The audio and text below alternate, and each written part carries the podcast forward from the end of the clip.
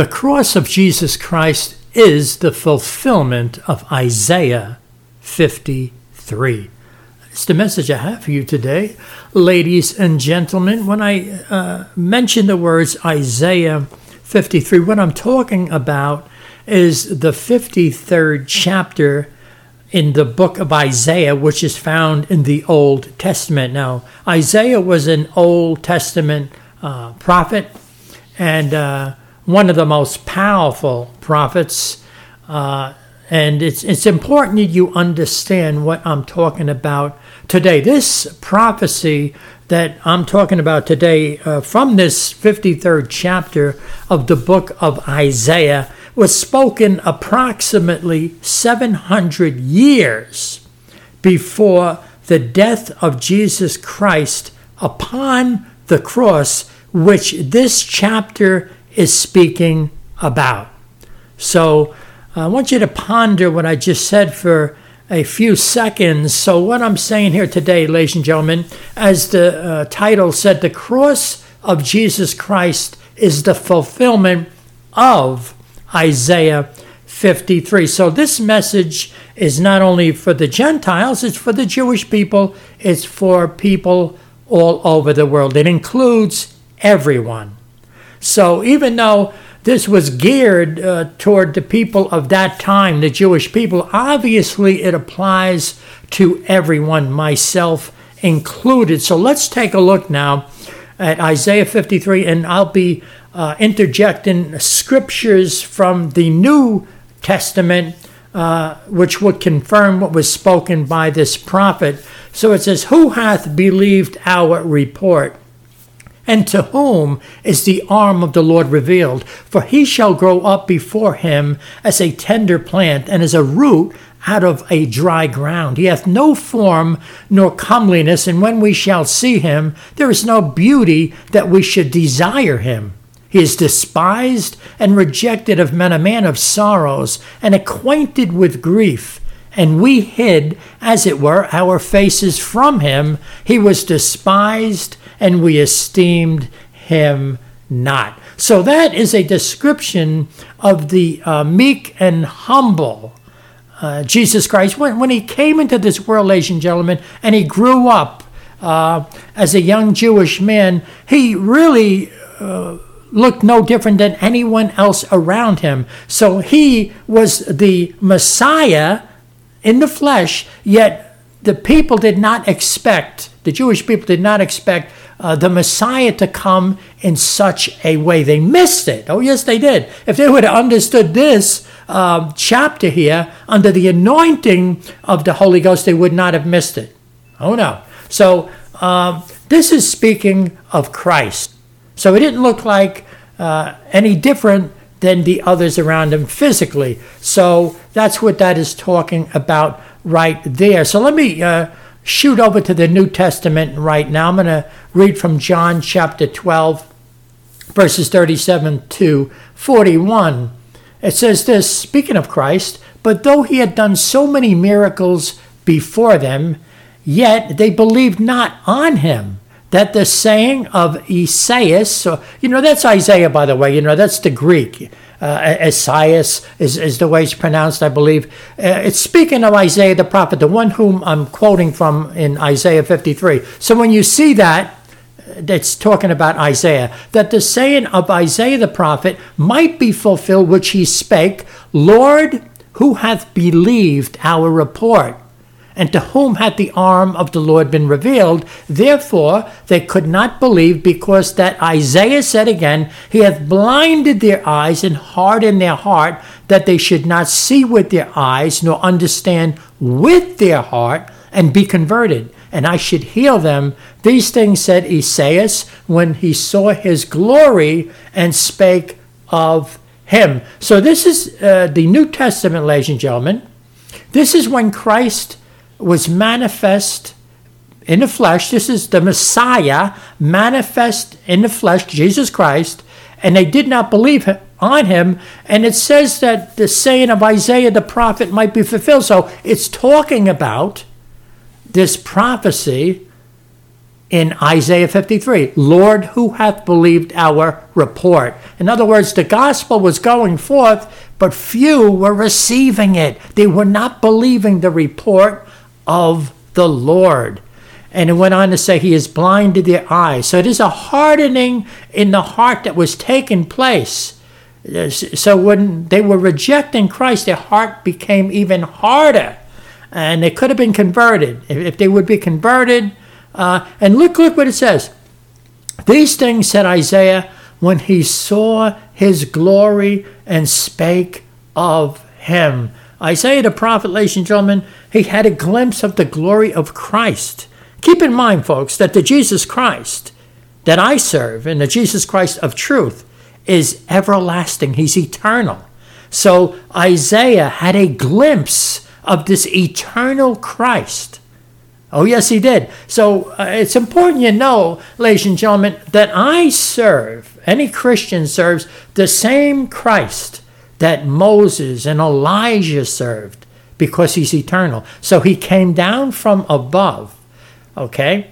God manifest in the flesh. The Word was made flesh. He came down from above. So when he walked this earth, the Jewish people, they had no idea who he was. And that's why they rejected him. Let's get back to uh, the prophet Isaiah. It says here, Isaiah 53, verses 4 through 6 Surely he hath borne our griefs and carried our sorrows. Yet we did esteem him stricken, smitten of God, and afflicted. But he was wounded for our transgressions, and he was bruised for our iniquities. The chastisement of our peace was upon him and with his stripes we are healed.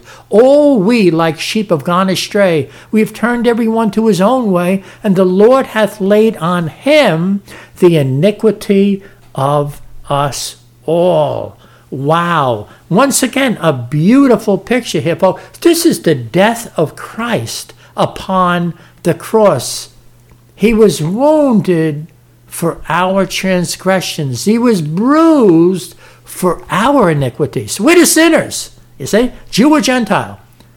All of sin and come short of the glory of God. So Christ, he was wounded for our transgressions, my transgressions, your transgressions, the transgressions of the Jew and Gentile. He was bruised for our iniquities. You see that? So it says, All we like sheep have gone astray, turned to his own way. That's us, folks. We're a bunch of wretches. Jewish or Gentile, you need mercy. You're a wretch all the religious activity that you do, if you've never been saved, washed in the blood of Christ, if you've never been born again, it's meaningless. It's worthless. That's why you need Christ. That's why He came. He took our sins upon Himself. New Testament, 1 Peter 3.18. For Christ also hath once suffered for sins the just for the unjust that he might bring us to God, being put to death in the flesh, but quickened or made alive by the Spirit. Glory to God. So here's Christ, the just one. He's the just one. He died for the unjust. That's us, folks. It's Jewish or Gentile. We're all a bunch of wretches. We're unjust. We need salvation. He was put to death on the cross for us. Don't forget, he got back up again. Okay, so let's go back to Isaiah 53, verses 7 to 9. This is describing, don't forget the death of Christ. He was oppressed and he was afflicted, yet he opened not his mouth. He is brought as a lamb to the slaughter, and as a sheep before her shearers is dumb or silent. So he openeth not his mouth. He was taken from prison and from judgment, and who shall declare his generation? For he was cut off out of the land of the living. For the transgression of my people was he stricken. And he made his grave with the wicked and with the rich in his death, because he had done no violence, neither was any deceit in his mouth. Wow. Once again, folks, what a picture. I mean, this is what happened 700 years later after this prophet prophesied these things as a lamb. Don't forget, he's called the Lamb of God who takes away the sin of the world. Remember John the Baptist. So he, he was meek, he was, he was humble, and it says he was cut off out of the land of the living. What's that mean? He was killed, he was murdered. That's what it means. Okay, so made his grave with the wicked, with the rich. done no violence, there was no deceit found in his mouth. Let's go back to the New Testament. It says here in 1 Peter 2:21 to 25, For even hereunto were ye called, because Christ also suffered for us, leaving us an example that we that ye should follow his steps, who did no sin, neither was guile found in his mouth, who, when he was reviled, reviled not again. When he suffered, he threatened not, but committed himself to him that judgeth righteously, who is in who his own self bare our sins in his own body on the tree, that we, being dead to sin, should live unto righteousness, by whose stripes ye were healed. For ye were as sheep going astray, but are now returned unto the shepherd and bishop of your souls. So remember earlier, Isaiah the prophet said we were like sheep going astray. So here, that's what it's talking about. We were the sheep. We were the ungodly wretches, sheep that needed a shepherd. And it says, Now you returned unto the shepherd and bishop of your souls. So let's go back now to the end of the chapter. We're going to look at uh, Isaiah 53, verses 10 through 12. It said, Yet it pleased the Lord to bruise him. He hath put him to grief. When thou shalt make his soul an offering for sin, he shall see his seed. He shall prolong his days, and the pleasure of the Lord shall prosper in his hand. He shall see of the travail of his soul, and shall be satisfied. By his knowledge shall my righteous servant justify many, for he shall bear their iniquities. Therefore will I divide him a portion with the great and he shall divide the spoil with the strong, because he hath poured out his soul unto death. He was numbered with the transgressors, and he bare the sin of many, and made intercession for the transgressors. Yes, he did, folks. You know that Christ, when he died, he was slain uh, in the middle between two thieves. One of those thieves, by the way, repented so the, so the Lord was numbered with the transgressors. Oh, yes, he was. So he died for us, folks. He, he, he, it pleased uh, the Lord to bruise him. Now, I want to show you something before we close here. Uh, you remember the transfiguration when Peter, James, and John were up on the mountain with Jesus. Let's read here Matthew 17, verses 1 through 6. It says, And after six days Jesus taketh Peter, James, and John his brother, and bringeth them up into a high mountain apart, and was transfigured before them. And his face did shine as the sun, and his raiment or clothing was white as the light. And behold, there appeared unto them Moses and Elias or Elijah talking with him. Then answered Peter and said unto Jesus, Lord, it is good for us to be here. If thou wilt, let us make here three tabernacles, one for thee, and one for Moses, and one for Elias or Elijah. While he yet spake, behold, a bright cloud overshadowed them, and behold, a voice out of the cloud which said, This is my beloved Son, in whom I am well pleased. Hear ye him. And when the disciples heard it, they fell on their face and were sore afraid. Wow. So here's Peter, James, and John up on the mountain with Jesus, okay? And, and Christ. He was transfigured before them. In other words, he just became a glowing white, a bright light, okay? And it said it, it, sh- it was like the sun shining, okay? This was bright, folks. And all of a sudden, we see Moses and Elijah. Where'd they come from? What on earth is going on here? Moses and Elijah, they're talking with Jesus Christ. This is awesome stuff, folks. So now Peter, he didn't know what to say. He says, Look, I'll, I'll build uh, three tabernacles one for Moses, one for Elijah, one for you. And all of a sudden, there's a cloud, a cloud, and said, This, pointing to Jesus, uh, speaking about Jesus, this is my beloved Son, in whom I am well pleased. Hear ye him. Let's go now to Luke, his description of the same scene. Luke 9 28 to 31. And it came to pass about in eight days after these sayings, he took Peter and John and James and went up into a mountain to pray. And as he prayed, the fashion of his countenance was altered, and his raiment or clothing was white and glistering. And behold, there talked with him two men, which were Moses and Elijah, who appeared in glory. Listen to this. And spake of his decease, which he should accomplish at Jerusalem. I'm going to say that again. And behold, there talk with him two men, which were Moses and Elijah, who appeared in glory and spake of his decease. That's the death of Christ upon the cross, which he should accomplish at Jerusalem. Don't miss this, folks. Moses and Elijah knew beforehand that Christ was going to die on the cross. This is powerful stuff, folks. The, this unites the Old Testament with the New. I'm here to tell you today, folks. There is no other way of salvation outside of Jesus Christ. If you are Jewish today, you're living over in Israel or you're living over in Brooklyn, uh, it doesn't matter. Manhattan, Queens, it does not matter. If you're Jewish today, hear me now, you need the Jesus Christ that I'm preaching to you today. There's no postponement, there's no second chance. You either come in through Christ or you're not coming in at all. Hear me, Gentile, that's everybody else in the world.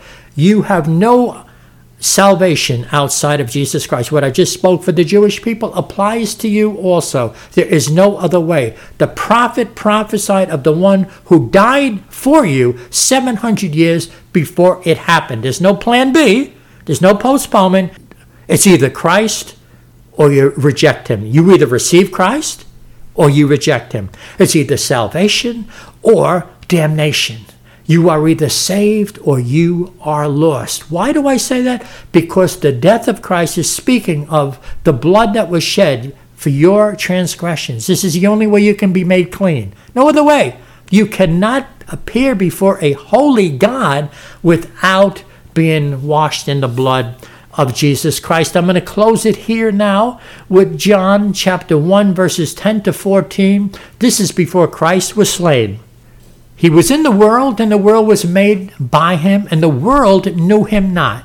He came unto his own, and his own received him not. But as many as received him, to them gave he power to become the sons or children of God, even to them that believe on his name, which were born not of blood, nor of the will of the flesh, nor of the will of man, but of God. And the Word was made flesh and dwelt among us. And we beheld his glory, the glory as of the only begotten of the Father, full of grace and truth. Wow. So here, ladies and gentlemen, it says he was in the world and the world was made by him. Who's that talking about? It's talking about the same Jesus Christ that I've been preaching to you today. It's the same Jesus that was prophesied to die by uh, the prophet Isaiah. Oh, yes. And, and it says he made the world.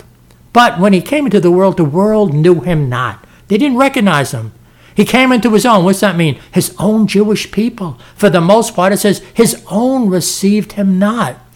But here's the deal but as many as received him, Jew or Gentile, to them gave he power to become the sons or children of God, even to them that believe on his name. So the good news, folks, you believe on the Lord Jesus Christ, you receive him, that's good. you can be saved. You can become a child of God. All right?